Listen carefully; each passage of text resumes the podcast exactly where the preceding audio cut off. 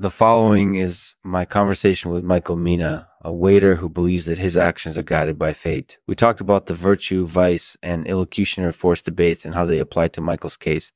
Thanks for joining me, Michael. This show is made possible through the support of Momentum Speedwells. If you're looking for the most gear that can handle whatever you encounter out there, check them out today. Check them out today. MomentumSpeedwells.com. Thanks for joining us, Michael. What would you like to say about the virtue, vice, and illocutionary force debates?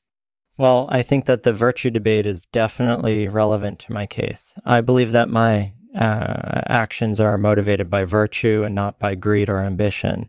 That's interesting. Do you have any examples of virtuous actions that you've taken in the past?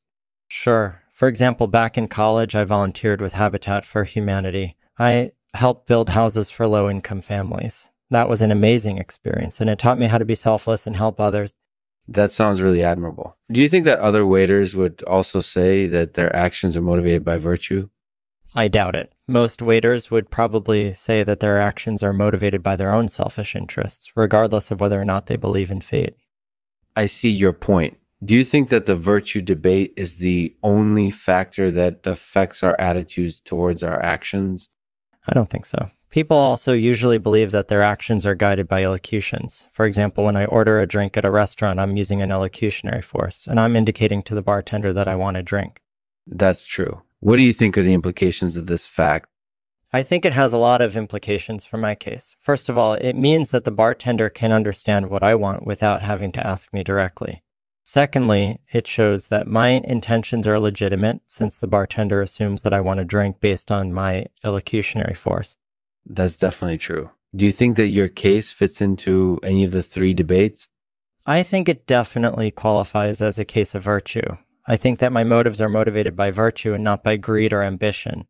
That makes sense. What about the vice debate? Do you think your case qualifies as a case of vice? Definitely. I've admitted that I'm motivated by greed and ambition, which are classic vices. That sounds correct. Do you think that the implications of this fact have anything to do with your case? Yeah, I think they have a lot of implications for my case. For example, it means that the restaurant can't blame me if I screw up my order. It also shows that my intentions aren't always honest since I'm hiding my motives behind greed and ambition. That's definitely true. Do you have any final comments about the debate? Yeah, I just wanted to say thank you for having me on the show. I think the debate is really important and it's been helpful in understanding my case better. Thanks for joining us, Michael. It was great talking to you about the virtue, vice, and illocutionary force debates. I think that they all play a um, role in your case and they've helped us to better understand your motivations. Thanks for taking the time to join us, and, I hope you found this episode helpful. And now today's poem, hmm, from good to bad, it's all just a journey ahead of us, uh, and we can only control uh, our own attitude. We can choose to be positive or we can be negative. But the choice is ours. Our destiny is in our hands, uh, and we can choose to make it good or we can make it bad.